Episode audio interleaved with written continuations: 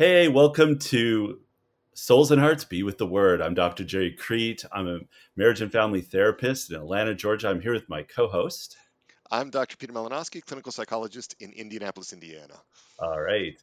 Good to be with you, Dr. Peter. It is good to be with you. I've missed you. You've been gone. So it's great to have you back. I know. I know. It was, you know, I got to see you with somebody else. I felt like, whoa. weird feeling. I'm replaceable. uh, it was great to work with Jody in the last in the last in the last episode. She did a great job. Really appreciative of having of having her uh, fill in for you uh, as if that could be done, but she did a great job. So wonderful, good to hear. Well, really excited about our show today because we're going to be talking about superiority complexes. Yeah, yeah, yeah. And we're going to be, and I think the action item at the end is going to be about how to kind of manage someone or live with someone or understand someone in our lives who may have a superiority or for that matter an inferiority complex because we'll be exploring right. a little bit how those are in some ways two sides of the same coin, right? So is this episode 49? Are we already at episode, episode 49? Episode 49. Next week's a biggie. Wow. And and so the title of this that you picked, what what do we got for a title? The title is Understanding Superiority Complexes. All right, understanding. I am on board with this. I yeah. love because who of us haven't had that experience, right? Of coming up against somebody who gets puffed up, who gets bigger than you know, getting bigger than than life, well, right? Large and in charge, right? We had a little dilemma, right? Because when we were getting ready for the show and we are talking about it, uh, we just quickly wanted a, a fast definition, right, of an right. inferiority complex, superiority. And on Wikipedia, it says an inferiority complex is a term used to describe people who compensate for feelings of inferiority by acting in ways that make them appear superior. Uh, they do this because controlling others may help them feel less personally inadequate. But we actually took issue with that. That's yeah. actually the definition of a superiority complex. Exactly. Yeah. Yeah. I mean, what that is a definition of is compensation. I mean, if you looked at that from a psychodynamic perspective, you know, that's that's a defense of compensation. So Wikipedia, I mean, there's probably a lot of good, but it's not. It doesn't actually. And this is the tricky thing with with uh, psychological terminology is that it can be defined differently mm. depending on who is who's who's doing the definition, right? So now, to be fair, if you scroll down, they do provide a definition from the Cambridge Dictionary of Psychology, which is more accurate. I'm not going to read the whole thing, but basically, there it is saying that an inferior, inferiority complex is where an individual believes they're unable to cope with some aspect of life because right. they believe they're deficient. Right which is really what an inferiority complex is. But I'm really fascinated in that. But I'm also fascinated in the people that feel that because they uh, they're less than, they believe somehow they're less than, that then they choose to kind of lower that over or you know de- uh, demean in some way other people. Right. And that's right. where I was kind of going, where I pulled that out of the the readings. And by the way, if you haven't and you want to hear all the readings for the 30th Sunday in Ordinary Time, which is the one we're talking about today, go over to Hear the Word and listen to Dr. Peter and I read it to you, uh, or just pick up your Bible and or your lectionary and read. But uh, would love to see you over there.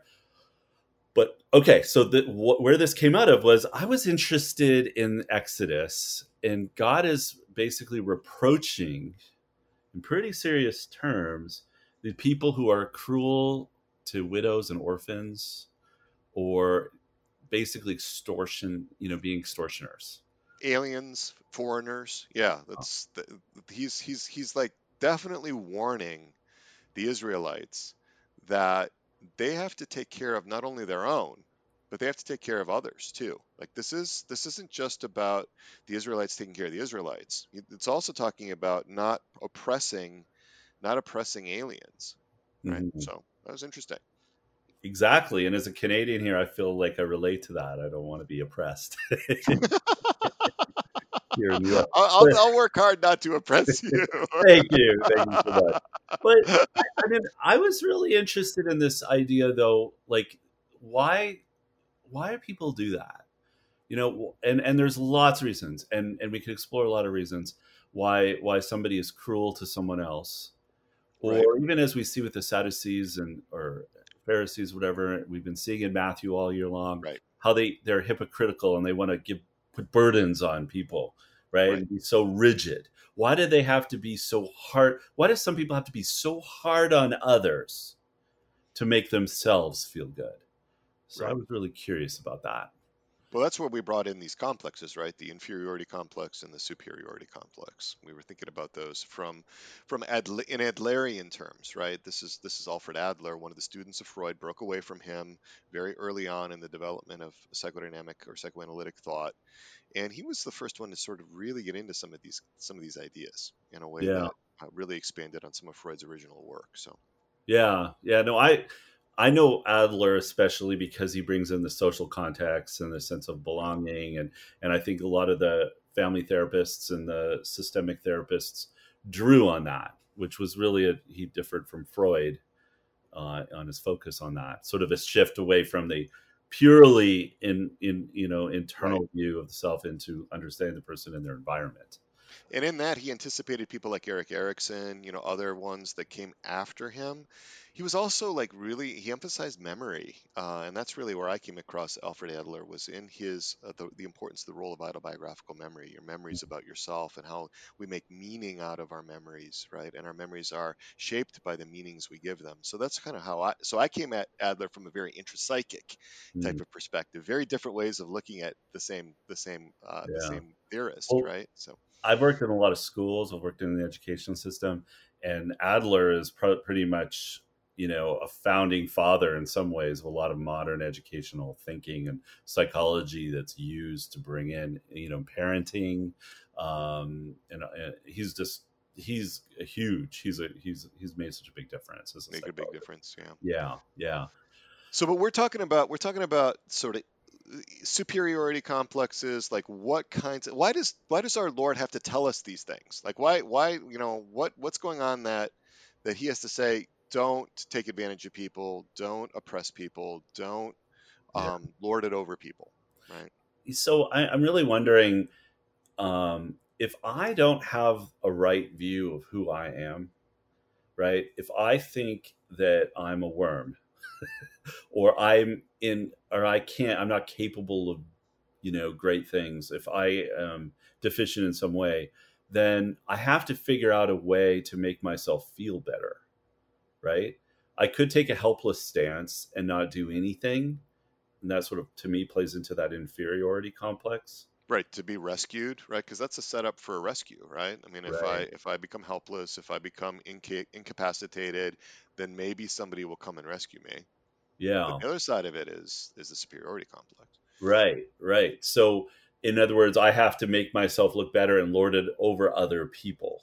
Mm-hmm. and i feel like that's a very difficult person to to manage to be able to live with to be say if it's your somebody in your family or if it's your boss uh-huh. you know how do you how do you handle a person who is behaving out of a superiority complex?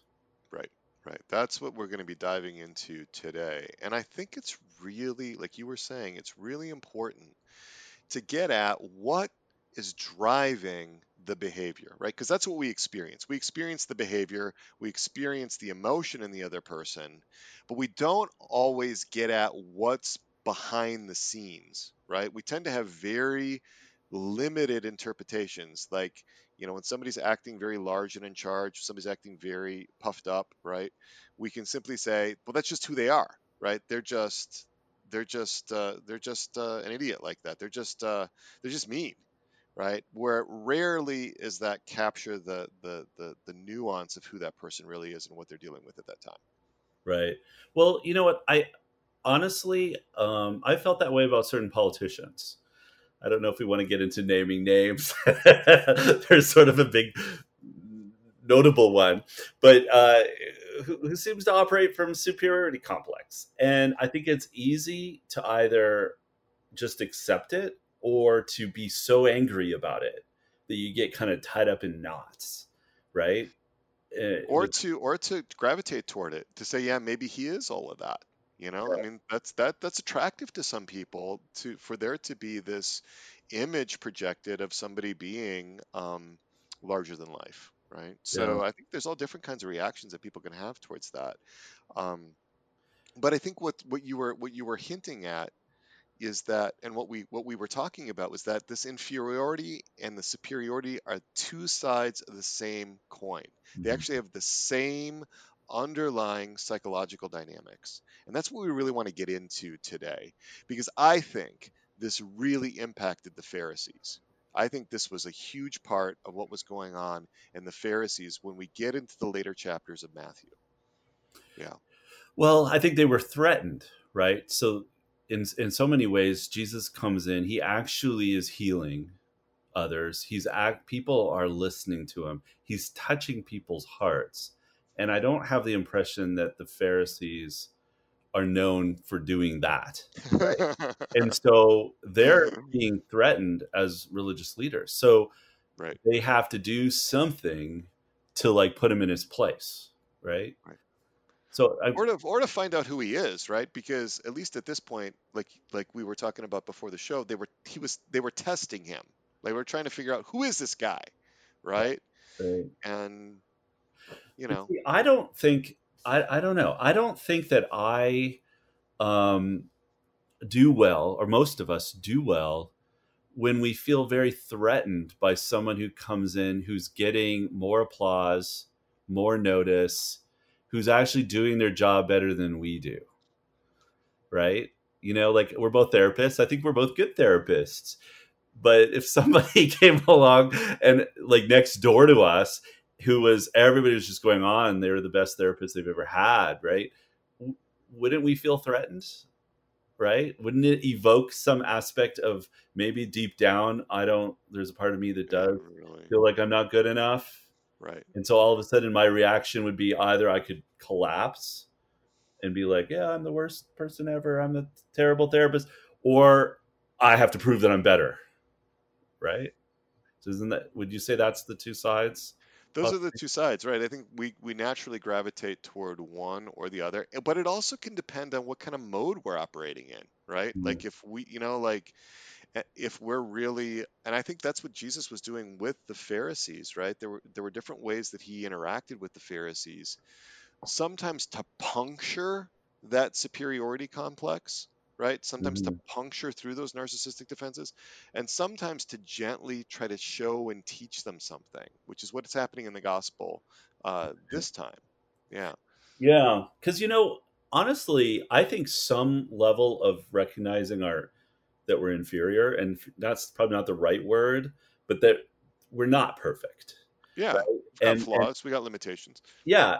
Can be motivating, right? A little bit of a sense of, oh, you know, maybe it's not, you know, uh, I don't know who would be for you. Like Dick Schwartz didn't move in and set up a practice next door to you, right? that would be well, intimidating. But maybe the fact that there are other good therapists in the general area shouldn't be a source of you either being or me being puff, puffed, puffing up or collapsing. It could be a motivation. Hey, I gotta stay on my game, and maybe I have something to learn from them. And it could be right. like a positive, right? right. Well, and again, it, I think it depends on where we're. I think a lot of this goes back to safety, right? Like you had mm-hmm. hinted at, right? You don't feel safe when somebody's attacking you.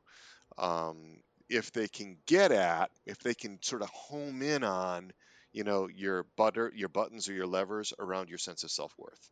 Right. If they can activate your shame, that's really what it comes down to: is can they activate? Yeah. Can they activate your shame? Right. And there are reasons why people attempt to do that to activate your shame. Yeah. So. You know, it's interesting. Um, in in the Thessalonians, we're just at the very beginning of the letter, and we have St. Paul say it's pretty, really kind, beautiful things to the Thessalonians in this opening part. Right? We we do know just a little bit later that he does have um, a reproach might be going a little far, but he has some corrections and he has right. some re- some rebukes in there. Um, but he look where he starts. He leads right. with encouragement. Right. He he praises them. He actually is, notices their achievements. He notices what they're doing well. He he recognizes them, and and and, and in, not in a just a flattery way, but in a in a in a, a real.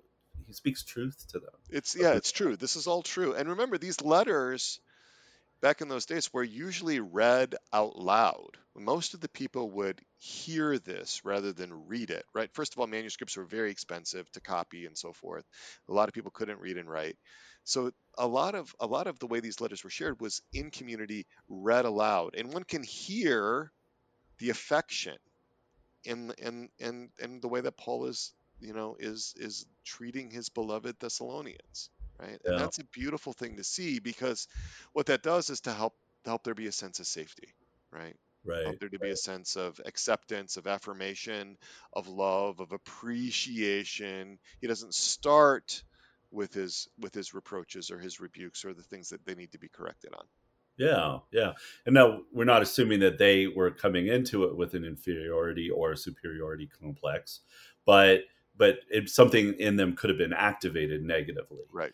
Right. Right. If he had started it harshly, but but actually starting out with truth and encouragement, which I think is a major premise of Alfred Adler, right? Is is encouragement, but with responsibility. The idea that you you encourage and that promotes a sense of responsibility. Right. So you don't right. just go in and say, "You're not doing this. You're not doing that. You stop that." You you come in and you show them what they're doing well, and they feel good about it. And you're having a dialogue with them, and then they feel responsible. Like right. they want to be good citizens. They want to be good, you know, agents or stewards, and right. so on. Right. So it's cool that Paul does this. Right. He's kind right. of a master psychologist in his own way. Right. No, I mean, I, I think it's it's, a, it's an example for us, right? Because we want to know how to understand folks that are, you know, acting superior. We want to know how to be able to uh, navigate when we're uh, working with somebody like that. We've got to maybe live with them or work with them or, or you know, we're in relationship with them in some way. And I think if we can get to behind the show, behind the presentation, if we can get inside their phenomenological worlds, we can be with them in an entirely different way. We can change the mm-hmm. dynamics of those relationships. If we can be present enough to not have to be so preoccupied with our own reactions, to be free enough to enter into their into into their world, that's that's the critical thing right there. Can we yeah. do that? You know, it's rare, isn't it? It's rare to find someone that you meet who treats you in a way that seems to call forth your true identity. Mm.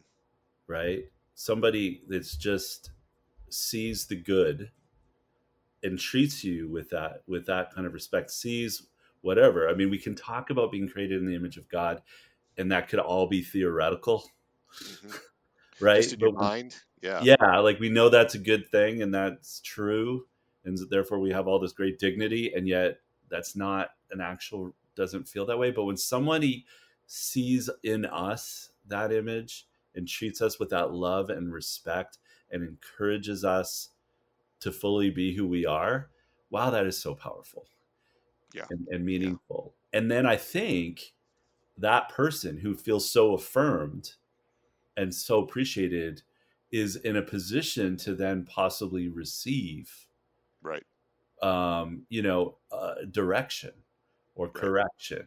or whatever might be needed because they're not threatened right. in their identity in their their foundation is not threatened yeah see that's the thing when you use these paradoxical when you use these these these larger than life uh, defenses, right, with the superiority complex or, or sort of a narcissistic presentation that's sort of grandiose, it almost always backfires, right? It almost always alienates other people, leads them to not like you, and you know, and then that just kind of that. But then what happens is those defenses tend to to become more rigid, right? And so we need to learn who we are through the eyes of somebody who loves us. That's what's going to actually correct us, uh, yeah. correct the disorder within us. That's what's going to heal, is to experience ourselves through the eyes of a loving other.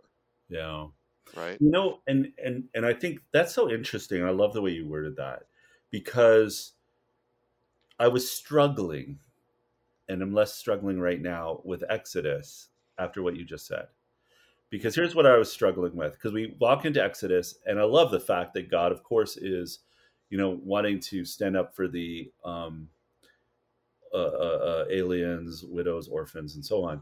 But his in this passage alone, right? Just take it out of its the bigger context of the whole Old Testament. um, he's pretty harsh then in saying, basically, I'm going to make you your wives widows. I'm going to make right. your children orphans right. if you don't do this. So there is that strong like reproach, and there was a part of me just sort of struggling with that. You know, in the Old Testament, of course, sometimes we have passages that are harder like that, but if I look at it in the whole context, right, and it is there's clues in this passage for what I'm going to say. I mean, God did what we're just describing already for them. He already gave them their identity. He already loved them. He already um, cherished them, and and in fact brought them out of slavery, right? And gave them a home and all this, and and he did all that out of love, right? And that's what we're being called to do, and and what we receive from God. But but so so in a way, then his wrath, right? When they should turn around and be cruel in some way to others is his is a legitimate reaction. Right right. He's never unjust and so you know his wrath his wrath has the elements of justice in it. But i also think that you know there was a steep learning curve there you know and sometimes some of the interventions had to be pretty firm you know. He's holding right. limits and boundaries with them right? Because he he also loves these these other peoples. They're his they're they're his creation too, right? Yeah. So um so he does not want the chosen people to be mistreating them. Right. Yeah. I mean, I think sometimes we do need the kick in the butt. we do need sobering and we need to realize, whoa, we crossed the line. You know, it reminds me, we've been getting into this in the uh, Coronavirus Crisis Carpe Diem podcast in episode 37, and we'll do a little more in episode 38 too, as that, that's just come out, uh, on like the upside of shame. Um, you know, shame actually has essential functions, and some clinicians actually recognize that it's gotten a bad it's gotten a bad rap, and it's understandable because some people just have such crippling shame, and I think it's a I think it's a really um, I think it's a, such a huge problem. I think it's actually the primary problem that most people have. But I also think we're, and this is, there's some researchers, Boon, Steele, uh, van der Hart, who talk about how shame also helps us to understand what's acceptable and not acceptable in our communities, right? It, it's got a guiding signaling function, right? Mm-hmm. And we don't want we don't want it to be driven um, by you know malice or by people who are intent on shaming us in order to control us. But there is an element where our shame responses help us to conform to what what good expectations are. Yeah. So, I think it's interesting because you know Brene Brown, who's so big and and has said so much on vulnerability and shame, she actually defines guilt as I did something wrong and shame as I am bad or wrong and and I think that's really helpful. But um, in fact, though, the traditional definition of shame isn't quite that, because right. the traditional definition is shame has a social context. Right. It isn't right. just I feel bad about myself. It's um, I did something like if if you are in a store and you stick something in your you steal some stuff, you put it inside your jacket and you walk out and then the alarms go on and security guards show up mm-hmm. and they open up your jacket and all the stuff falls right. out. Everybody in the store sees you. Right. You're going to experience shame. Right. And that has a function. like that right. is a corrective right. there's a corrective element to Right. Yeah, you did something wrong and everyone saw it. Right. Like, and that's that's a difference between some of the traditional definitions of shame like you're saying like it's it's guilt is I violated my standards of right and wrong. Shame is I violated somebody else's standards of right and wrong. You know, somebody who's important to me. Mm. Um, you know, that's the social context. the communities, right? yeah. Right, the community. Mm-hmm. So, you know, and God knows that we're not always going to do everything uh, with perfect motives, right? And so sometimes that motive of wanting to stay accepted in your community, uh, you know, has has powerful has powerful impact, even if even if we might not be thinking of God in that moment, right? Or no. maybe we don't even believe in God at all. Um, so, so yeah, I mean that that can be hard for some people to take though because their their association with shame is just that it's so bad that you know right. that they can't tolerate how there might be something you know uh, advantageous about it or beneficial to it. Right, right. Well, I think that if you define the terms the way that Brene Brown does, right, sense that then you would eradicate shame, right? Because you would want to get to know what is my true identity, and this identity that we have as Christians, which is is as sons and daughters of God. Right. That's an unparalleled, amazing right. dignity, and we have to appropriate it, right? right? So that would make sense. The part we're talking about, the traditional definition of shame would mean, you know, you do have to think of shame as a thing that helps you grow in sanctification. Right. It's yeah, an unpleasant think, way. yeah. Well, and you can think about this. You can think about this by looking at, you know, like would we would we think that for somebody to be shameless, would that be good? Right? You know, uh, or if you or if you look at people who have no consideration or value on societal norms or values who don't worry at all about the opinions of others. I mean the, the one personality style that you see that in is uh, sociopathy.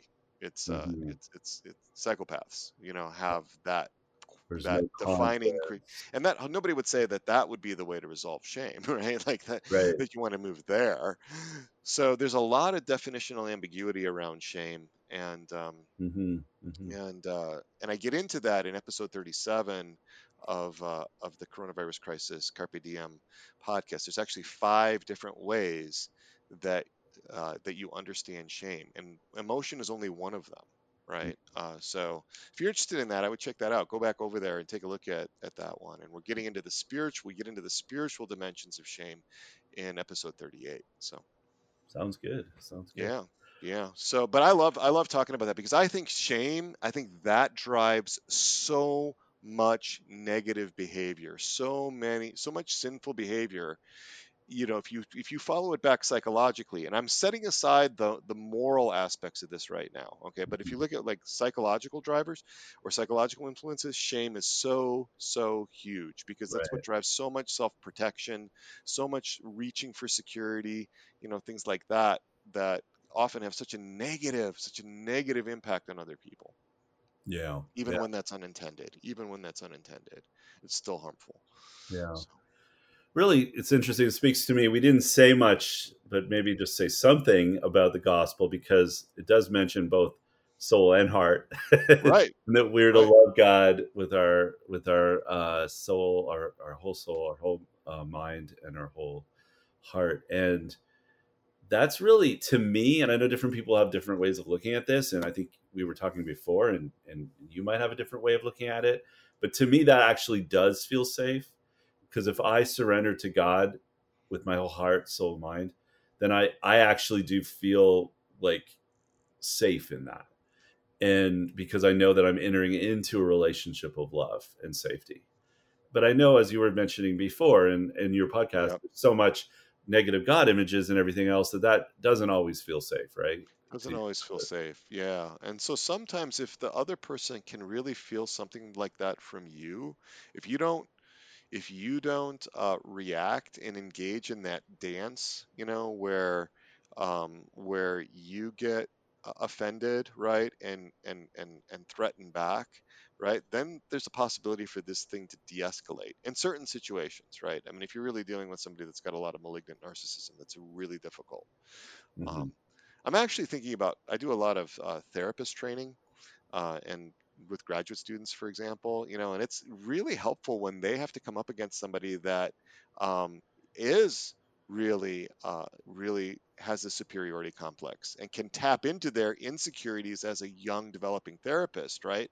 What happens is the focus all gets sucked inside, and they they they struggle with the capacity to see the other to see the client, right, as as um, outside of the meaning of the client in relationship to them and sort of as a separate autonomous being you know that's not just a threat to them right Yeah. so a lot of it is just really being grounded in those situations Hmm.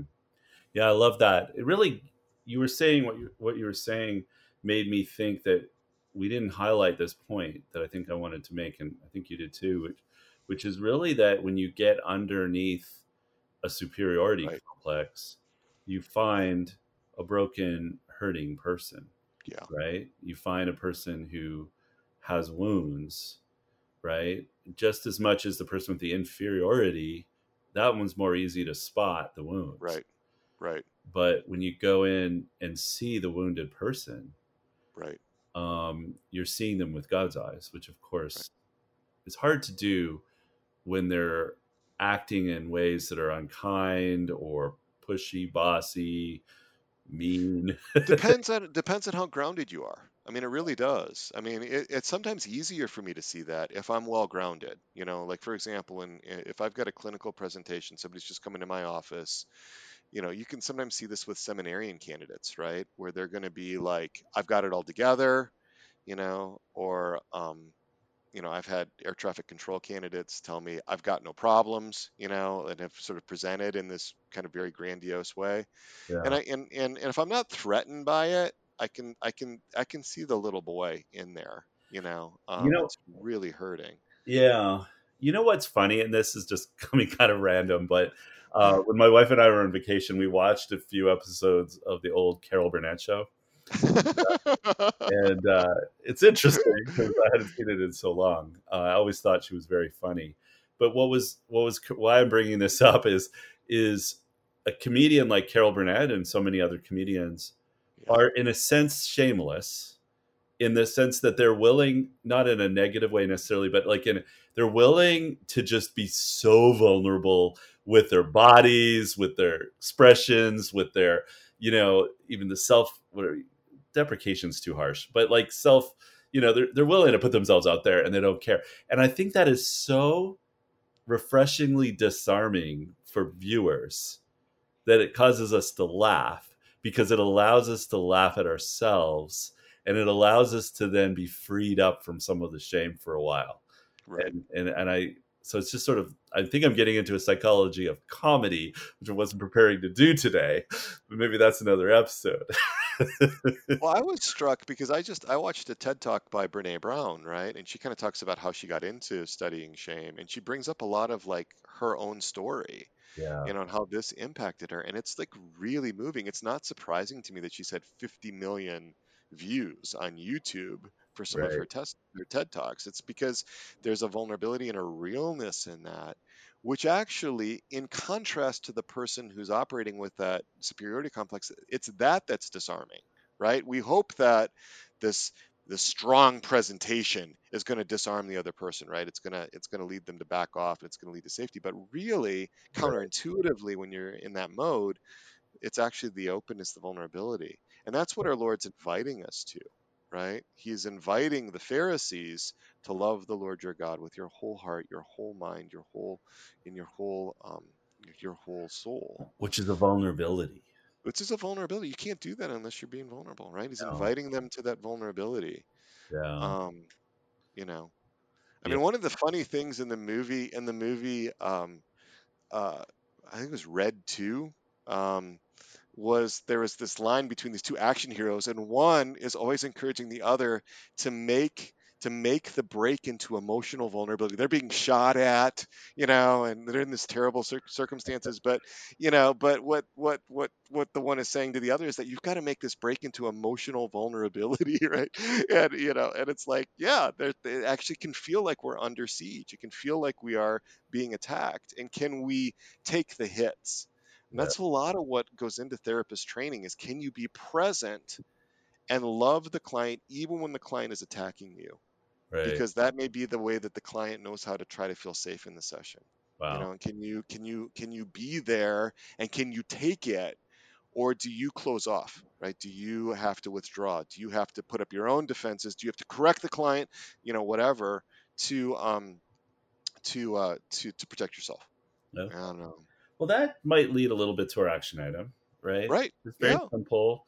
Um, I'd like you to think of someone um, in your life. It could be a family member or someone you work with or something that um, that does exhibit, at least sometimes, right? Some kind of perhaps it's a superiority complex. So it could be some behavior where it feels like they're compensating by being extra, maybe extra harsh, bossy, pushy, some some kind of behavior.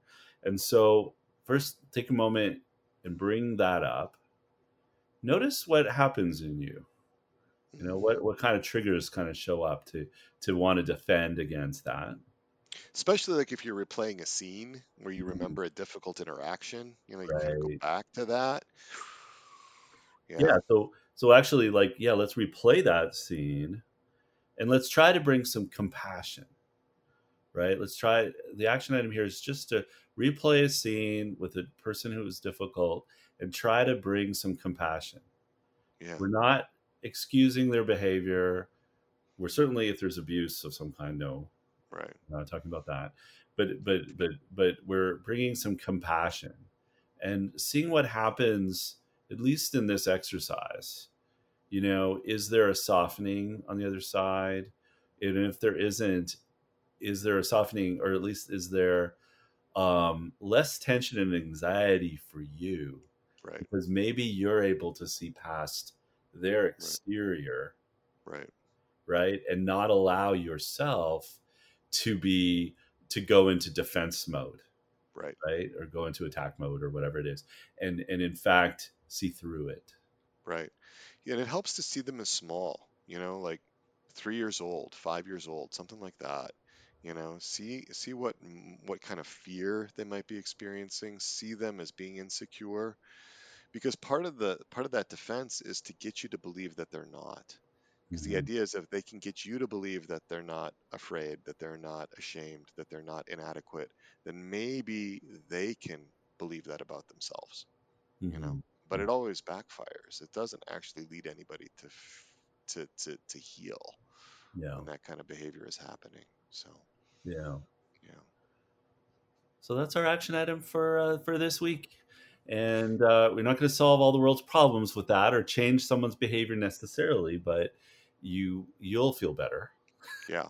Yeah, if you can be grounded, it helps so much. That's what I spend all the time with these clients or mm. with the with the therapists, with these with these therapists in training is to is to be able to be present and to be okay inside uh, regardless of what the client is offering, you know, in the mm-hmm. moment. Um, and you know, I was thinking that if if folks really want to get into this stuff, these two recent episodes, episodes 37 and 38 of the Coronavirus Crisis Carpe Diem uh, podcast, this stuff's right up that alley.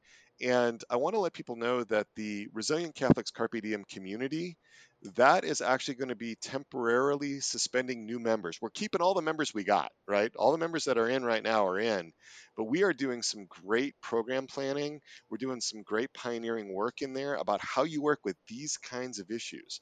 The whole community is all about how do you tolerate being loved? How do you take love in? How do you feel safe, secure? And how do you love other people and love God better? So if this kind of stuff floats your boat, I would encourage you to go to Souls and Hearts go to the little tab up on the top that says all courses and shows uh, and check out the the uh, Resilient Catholics Carpe Diem community. It's I think it's it's a unique place online to be able to practice this kind of stuff. We've got all kinds of exercises, all kinds of guided imagery things, workshops, and then just the interactions among the members also. So heartily encourage you to do that. November 3rd, we're going to temporarily temporarily suspend uh, new members. We'll have a waiting list, so you can get on the waiting list after November 3rd, uh, but then we're not going to reopen it until 2021. So, so take advantage. It's a wonderful yeah. opportunity. Yeah. Um, so thank you all for being with us. And uh, I had one more. I had one more oh. thought. You know, there's also some real advantages to the um, how to help a loved one in distress. There's actually some some things about hmm. this mm. that would be helpful in that free course too, uh, Dr. Gerry about yeah. how to love a yeah just about how to prepare to love somebody those modules on preparing to love people actually bring in some real practical recommendations that would be helpful for this kind of thing as well so sounds good check that yeah. out we've got lots of free material on there yeah that one directly relates right to what we're talking about well listen we can't wait to see you next week for our 50th episode we made it this far. We're going to keep on going. So uh, thanks again. We uh, really do value your uh, input. So feel free to share comments on our YouTube channel if you're listening there or uh, on our website. Um, but please subscribe and please share with others and let them know Yeah. what we're doing if if you're uh, if you're enjoying our programs.